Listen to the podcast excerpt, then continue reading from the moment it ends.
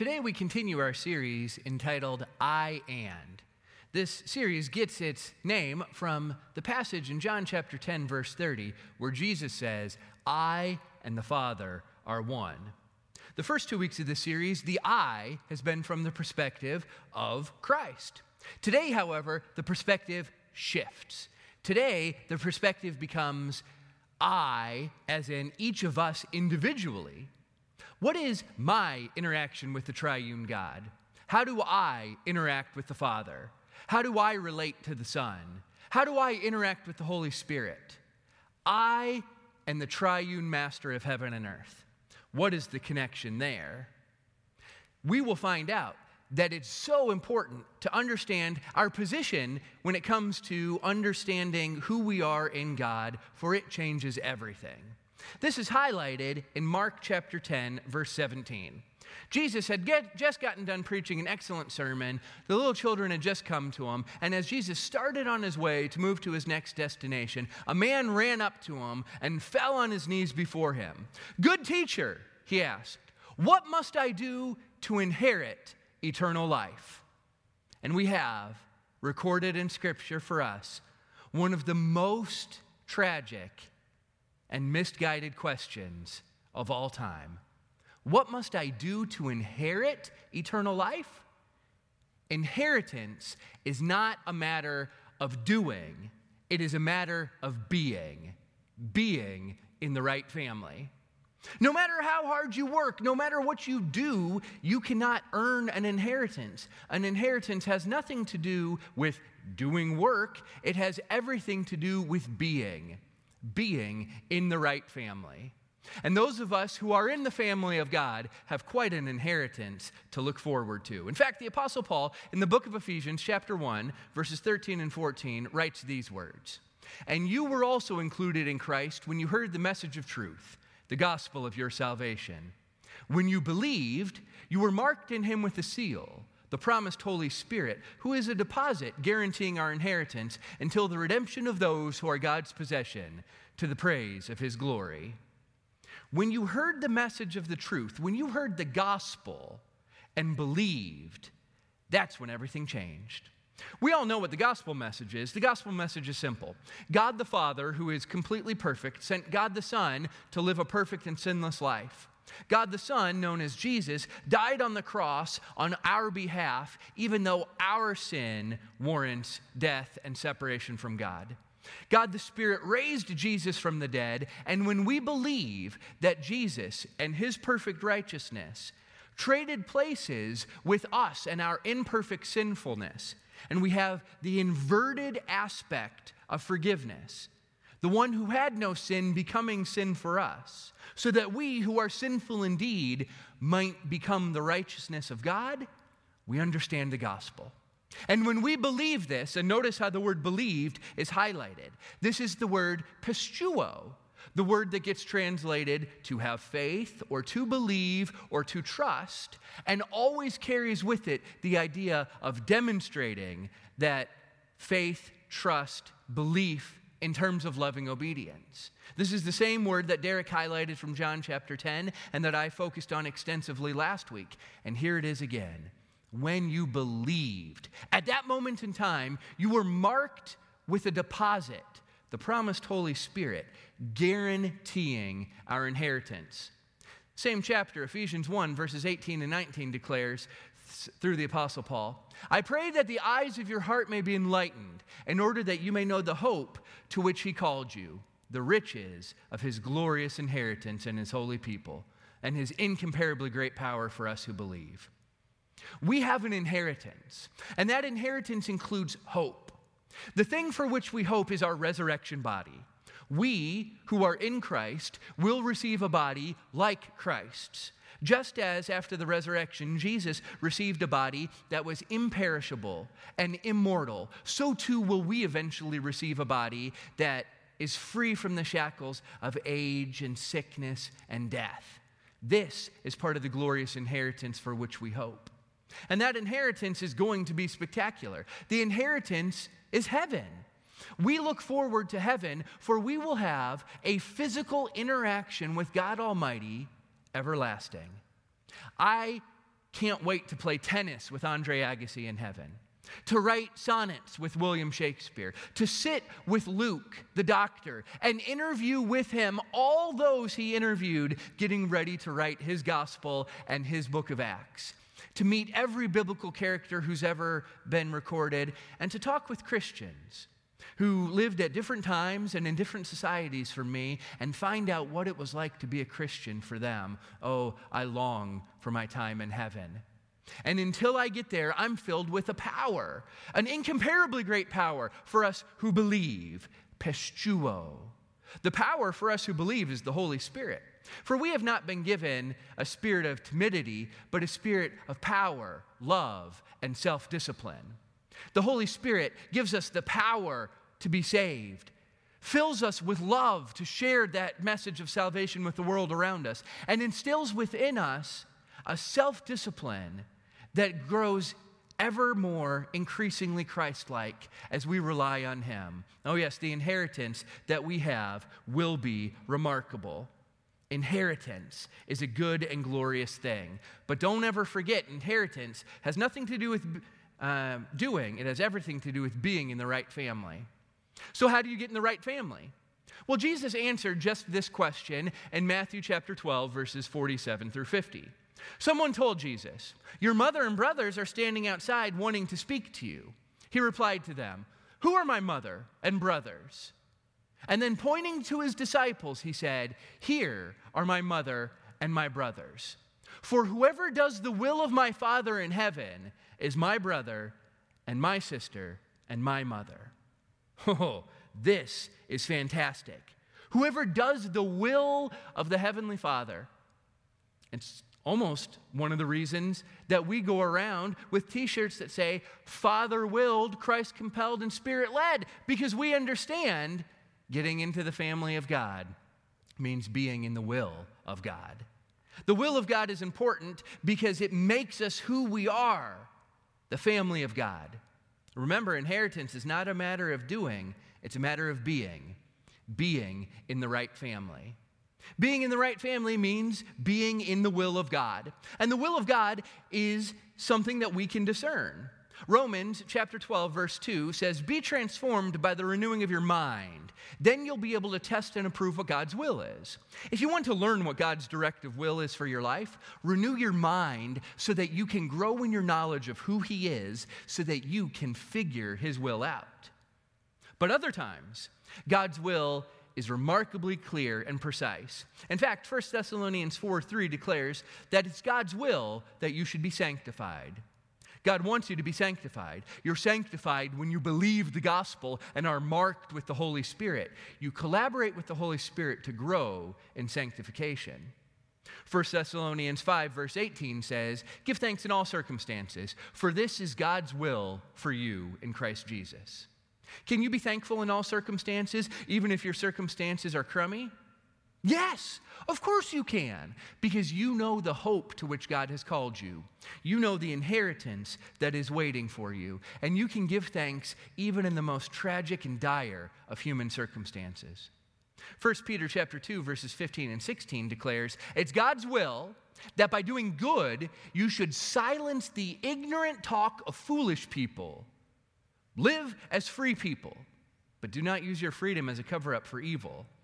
You want to do God's will? Silence the foolish talk of ignorant people. Silence the ignorant talk of foolish people by doing good. By doing good, we understand that as Christians living in God's will, we can show the world what God wants of them. But the focus must be on Christ. The focus must be on Christ.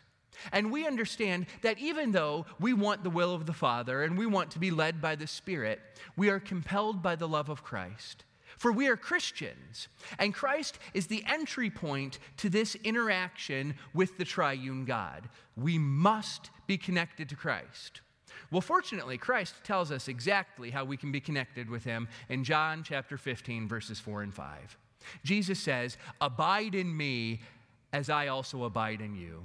No branch can bear fruit by itself, it must abide in the vine. Neither can you bear fruit unless you abide in me. I'm the vine, you are the branches. If you abide in me and I in you, you will bear much fruit. Apart from me, you can do nothing. We must abide in Christ.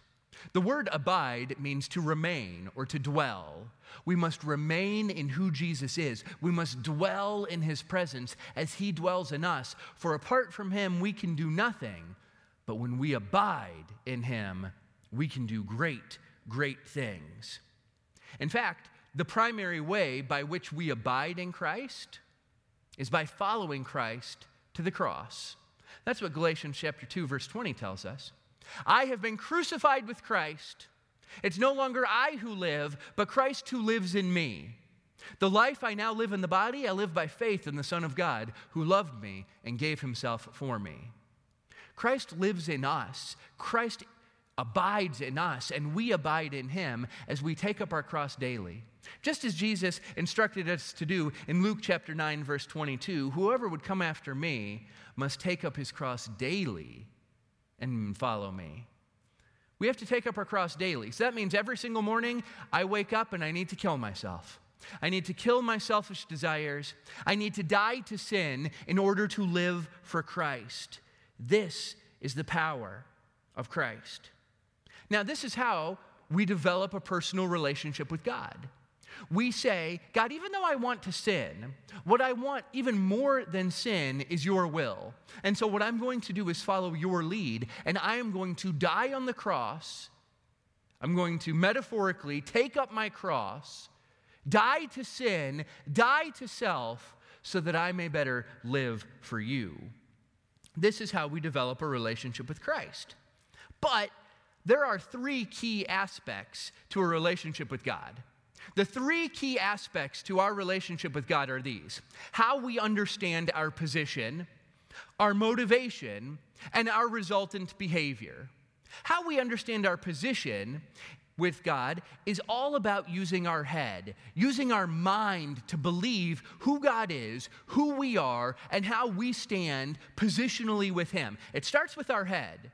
But it also includes our motivation. What drives us? What is the motivational force for why we do what we do? This is our heart.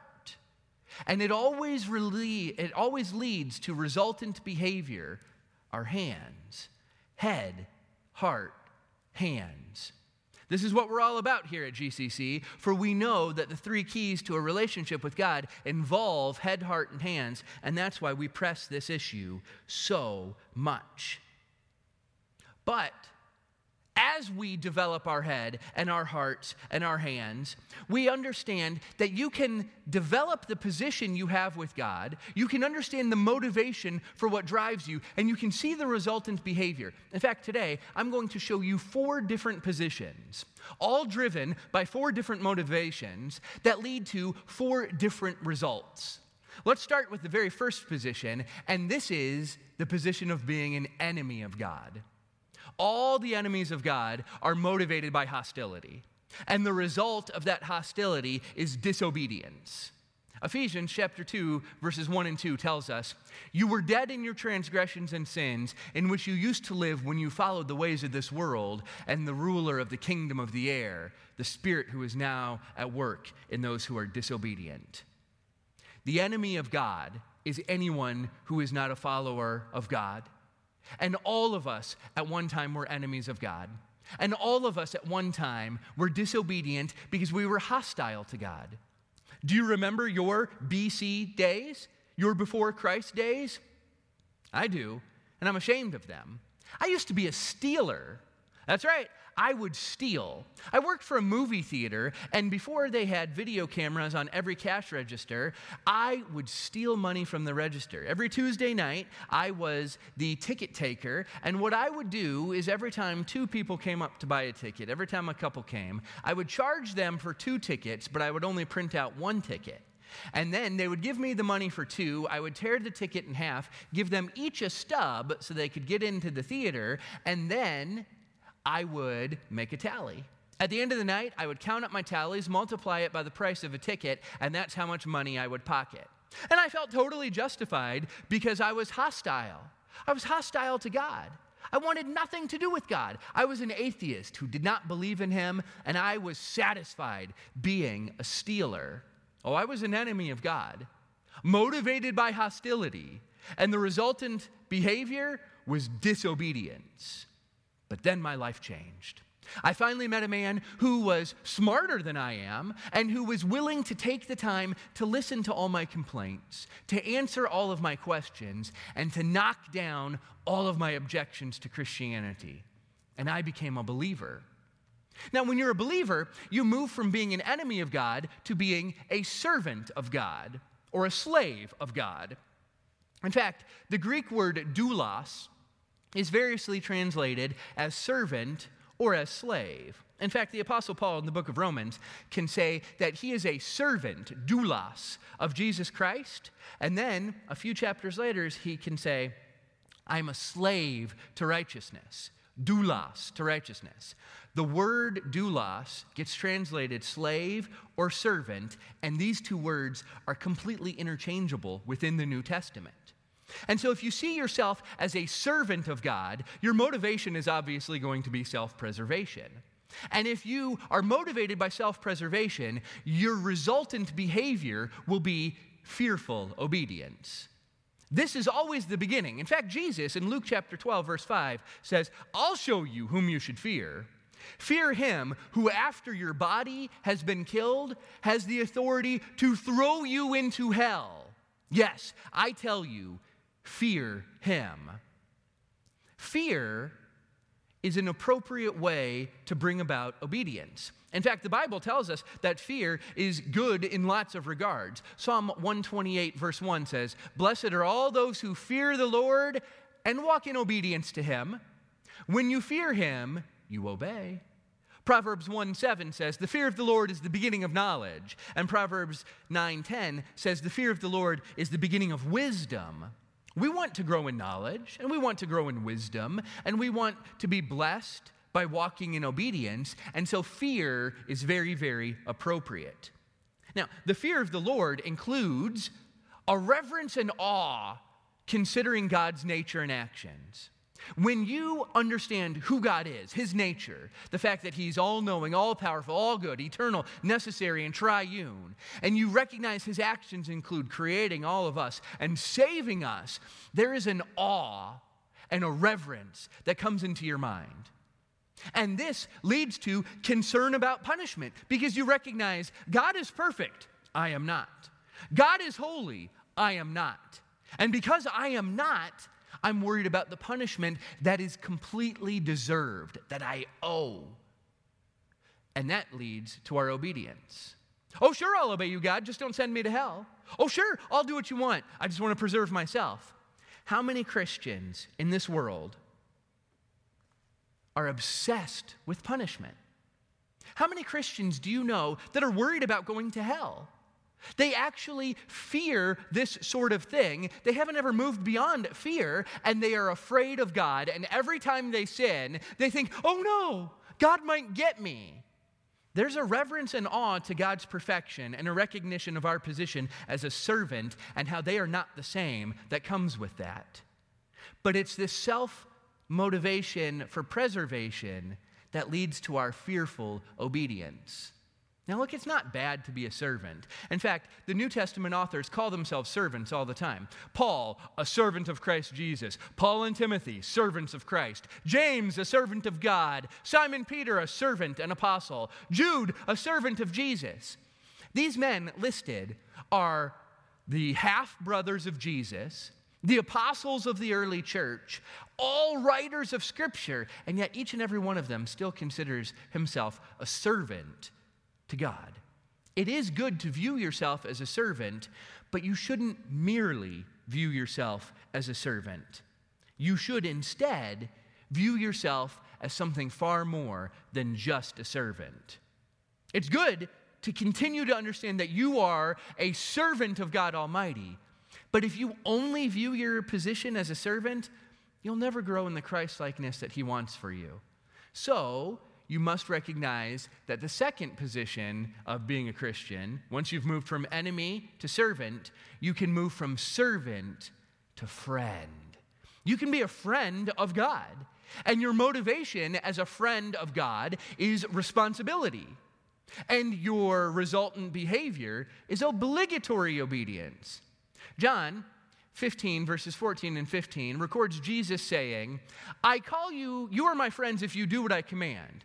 I no longer call you servants because a servant doesn't know his master's business. Instead, I've called you friends. For everything I learned from my Father, I have made known to you. It's right for us to view ourselves as servants, and it's right for us to view Jesus as master. But Jesus does not look at us and say, You're merely a servant. A servant doesn't know his master's business, but Jesus has revealed all of the information of God's plan to us. He's made it known to us. In fact, scripture continues. John 17, verses 25 and 6 says, Righteous Father, Though the world does not know you, I know you, and they know that you have sent me. I have made you known to them and will continue to make you known in order that the love you have for me may be in them and that I myself may be in them. Jesus makes the plan known. Ephesians chapter 3, verses 4 and 5 says, In reading this, you will be able to understand my insight into the mystery of Christ, which was not made known to people in other generations, as it has now been made known and been revealed by the Spirit to God's holy apostles and prophets. God is making known the plan. And the plan includes how we live. 1 Thessalonians 4, verses 1 and 2 says, As for other matters, brothers and sisters, we instructed you how to live in order to please God, as in fact you are living. Now we ask and urge you in the Lord Jesus to do this more and more, for you know what instructions we gave you by the authority of the Holy Spirit. Yes, the authority of the Holy Spirit. Notice how Jesus can call us friend because we know the Master's plan and then notice how the motivation becomes responsibility. Here, Paul is saying, You know the instructions we gave you based on the authority of the Holy Spirit. You know how you should live in order to please God, as in fact you're already living that way, but do it more and more. With great friendship comes great responsibility. That is what we're talking about responsibility. If you are a friend of God, and you are a friend of God, you are a friend of the Lord Jesus if you know the plan the Father has. If you have the Holy Spirit, it has been revealed to you, and Jesus calls you friend. And if you are a friend, you are motivated by responsibility. Jesus died for me. The least I can do is live for him. So I'll follow the instructions and I'll have this obedience, but the obedience is now obligatory obedience. So the servant is motivated by hostility and has disobedience.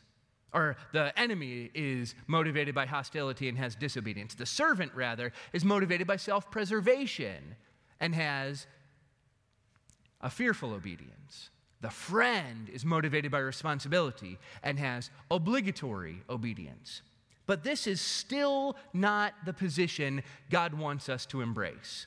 Yes, we're all servants. And yes, Jesus calls us all friends, but he wants us to recognize our position as co heir.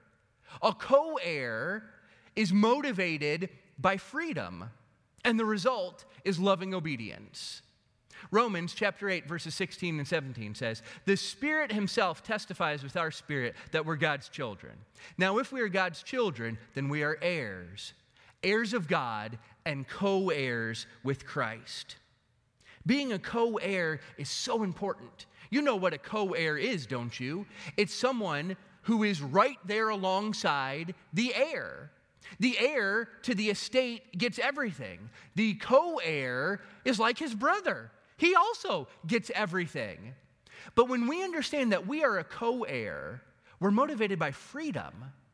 We're free we can use our freedom to avoid sin, not a freedom to indulge in sin. And the result is loving obedience. In fact, the Bible tells us in Galatians chapter 4, verses 4 and 5, but when the set time had fully come, God sent his son, born of a woman, born under the law, to redeem those under the law, that we might receive adoption to sonship. We have been adopted as sons and daughters of God Almighty. The very next verses say, Because you are his sons, God sent the spirit of his son into our hearts, the spirit who calls out, Abba, Father. So you are no longer a slave, but God's child. And since you are his child, God has made you also an heir. Since you are a child, God has also made you an heir. And because we are part of the family of God, because we have been adopted by God, we now get to live out of a freedom. And this freedom is so, so important. The freedom out of which we get to live is glorious. Romans 8 14 and 15 declares, For those who are led by the Spirit of God are the children of God. The Spirit you received does not make you slaves so that you live in fear again. Rather, the Spirit you received brought about your adoption to sonship, and by him we cry, Abba, Father. It continues on. The very next two verses, 16 and 17. The Spirit Himself testifies with our spirit that we are God's children. Now, if we are God's children, then we are heirs, heirs of God and co heirs with Christ, if indeed we share in His sufferings, in order that we may also share in His glory. I love being a co heir with Christ. It was very difficult for me to embrace my co heir status long ago, early in my Christ like journey. I couldn't get past the fact that I deserved to go to hell, and so I lived out of fearful obedience, and I only saw myself as a servant. But then I realized God wants to view me as his friend because he's revealed all the plan to me. And so I started living out of responsibility. Well, I have a responsibility as a preacher to preach really good sermons and to fight false doctrine. And I wasn't living the way God wanted me to live fully. I wasn't embracing the freedom that I have. But when I realized that I am a co heir with God, that I have the Spirit of God within me, and the Spirit testifies that I am one of God's children, and if I'm a child of God, I'm an heir, an heir of God and a co heir with Christ. That changed everything. And now, when I obey, my obedience is out of love and nothing else. Galatians 5:13 says, "You, my brothers and sisters, were called to be free, but do not use your freedom to indulge the flesh." 1 Peter 2:16 says, "Live as free people, but do not use your freedom as a cover up for evil." As Christians, we're free. We can do all sorts of things, including sin. But just because we're free doesn't mean that we're free to sin. Understand that freedom means that you're free not to sin. And when you're free not to sin, everything about your obedience changes.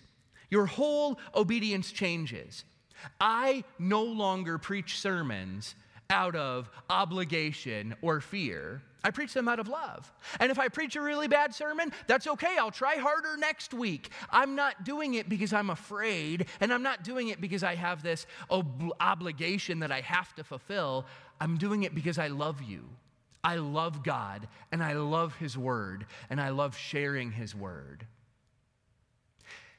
Because I'm a co heir. Inheritance has nothing to do with being, it has nothing to do with doing, it has everything to do with being, being in the right family. One of the most famous heirs in the entire world is an heiress. Her name is Paris Hilton. You maybe remember Paris Hilton because in her wild younger days, she had a TV show and she was very popular, and she would go around and she would live in some uh, disobedience. Imagine Paris Hilton showing up to any Hilton hotel anywhere in the world and splashing about in the fountain. Now, the manager might come by and say, um, Excuse me, you need to get out of the fountain. And Paris might say, Why? It's my fountain. And then when he realizes, this is Paris Hilton, heiress to the entire Hilton mm, fortune, he would probably back off right away. But even if he were to say, it's not your hotel yet, she would say, but it will be because I am the heiress. Do you want to keep your job? And out of this sense of, I'm part of the right family, I can do whatever I want, she maybe didn't live the right way. But as she grew and matured, now Paris is one of the great hotel managers in the entire world. And she does a really good job, and she wants to be faithful to the Hilton name. This is how it should go in our Christian life freedom of being a co heir. We have no need to earn it it's already ours. If you understand that you are a co heir with God, you don't need to earn his love, it's already ours. If you understand that you're a co heir with Christ, you don't need to earn your resurrection, it's already yours. If you understand positionally that you are a co heir with Christ, you don't need to earn anything, for everything is already yours. Picture it visually. The servant lives out of fearful obedience, but there's still obedience. But that's not what God wants. That's how it starts in our Christian life. But it should progress to us understanding that we are a friend of God. Obligatory obedience. Now, notice how both the servant and the friend obey, but one obeys out of fear and one obeys out of obligation. God doesn't want you to stay a servant, He wants you to become a friend, but God doesn't want you to stay just a friend. He wants you to embrace your position and identity as co heir.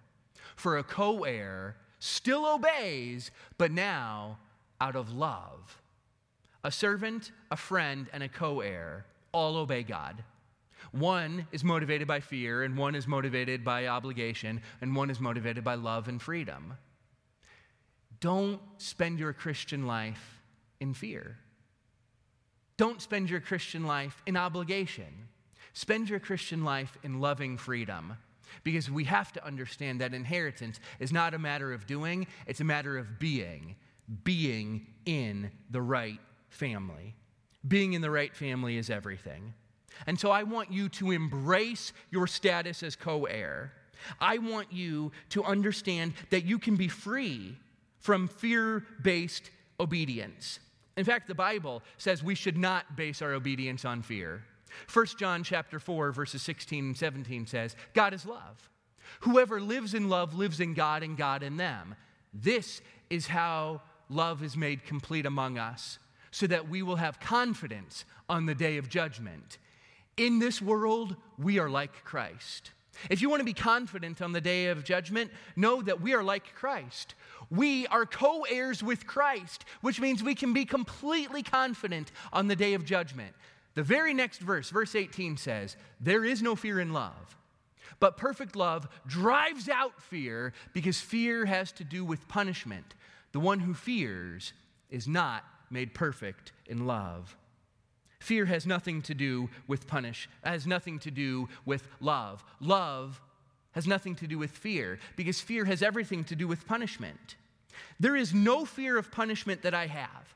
In fact, I have total and complete 100% confidence that on the day of judgment, there will be no punishment coming for me because Jesus already took my punishment. That's what the gospel says. If you don't believe this, you don't believe the promise of God. I have no fear of punishment because I know for certain that Jesus took all of my punishment. We need to be perfect in love, not in fear. I used to think that it was good enough for me just to be afraid. And that's because the Bible does say fear is important. Remember, Proverbs 1 7 says the fear of the Lord is the beginning of knowledge, and Proverbs 9 10 says that the fear of the Lord is the beginning of wisdom. But that's just it the beginning. It's not the end. The fear of the Lord includes reverence and awe, considering God's nature and actions, which leads to concern about punishment. And when you're concerned about punishment, that leads to fearful obedience. But imagine moving beyond fear and living in love. It would look similar, but also strikingly different. Here's how love of the Lord comes in. The love of the Lord still includes reverence and awe concerning God's nature and actions, which leads to embracing our status as co heir, and freedom, which leads to loving obedience. Notice the similarity between love and fear. Fear has reverence and awe considering God's position or God's actions and nature. The love of the Lord has reverence and awe considering God's nature and actions. The fear of the Lord leads to concern about punishment, which leads to fearful obedience. The love of the Lord leads to embracing our co heir status and to freedom, which leads to loving obedience. Don't obey just to avoid going to hell. If you obey God just to avoid going to hell, you do not embrace that John 10 10 abundant life that He has for you. Stop obeying because you're afraid of punishment. Jesus took your punishment. Stop obeying because you think you have an obligation to God. You have more than an obligation to God. As a co heir, it's already yours. Now you can obey out of freedom and love. Inheritance is not a matter of doing, it is a matter of being, being in the right family. Matthew 12, 50 says, Here's how you get in the right family. Whoever does the will of my Father in heaven is my brother and sister and mother. Father willed. 2 Corinthians 5:14 declares, "For Christ's love compels us." Christ compelled. Galatians 5:25 says, "Since we live by the Spirit, let us keep in step with the Spirit." Spirit led. The reason we are all about being father willed, Christ compelled, and spirit led here at GCC is because we want to have the right relationship with God. We want to understand the right position. We want to understand the right motivation, and we want to have the right results. Never, ever forget you are an adopted child of the Father. You are a co heir with Christ and you are a dwelling place of the Holy Spirit. And if you live your life uncertain that you are a co heir with Christ, an adopted child of the Father, and a dwelling place of the Holy Spirit, you might live out of obligation. And that still means you might obey. And if you don't understand that you are an adopted child of the Father, a co heir with Christ, and a dwelling place of the Holy Spirit, you might be living in fear of punishment.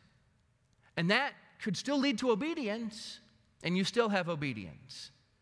But if you would just embrace your identity, it would lead to freedom. It would lead to loving obedience, and it would change your life. You are an adopted child of the Father. You are a co heir with Christ. You are a dwelling place of the Holy Spirit if you believe. Would you stand with me and pray this morning? Dear Heavenly Father, Lord Jesus, Holy Spirit, thank you so much for moving me from being an enemy of yours, motivated by hostility and living in disobedience, to hearing the gospel. And then I was able to pisteuo, oh, to believe in you. And I understood that now I was a servant, motivated by self preservation. I had fearful obedience, and that's a good beginning. But then I learned that you don't call me servant, you call me friend, because you revealed all the plan to me. And I lived out of obligation. But God, thank you so much for letting me know that I have been adopted by you, Father. That I'm a co heir alongside you, Lord Jesus, and that I'm a dwelling place for you, Holy Spirit, so that I can be Father willed, Christ compelled, and Spirit led. And now I have zero fear of punishment. I'm able to live out of freedom and I'm able to obey out of love.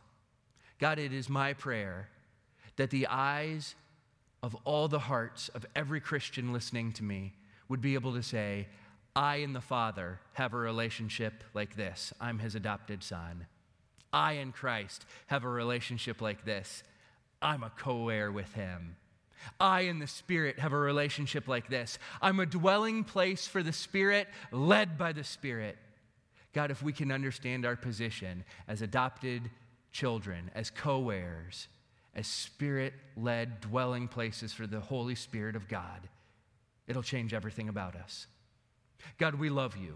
We place our faith in you. We believe you. We trust you. We obey you. We have pisteuo for you. But please don't just take our word for it. See it in how we understand ourselves and live out of that understanding. This we pray in your name. Amen.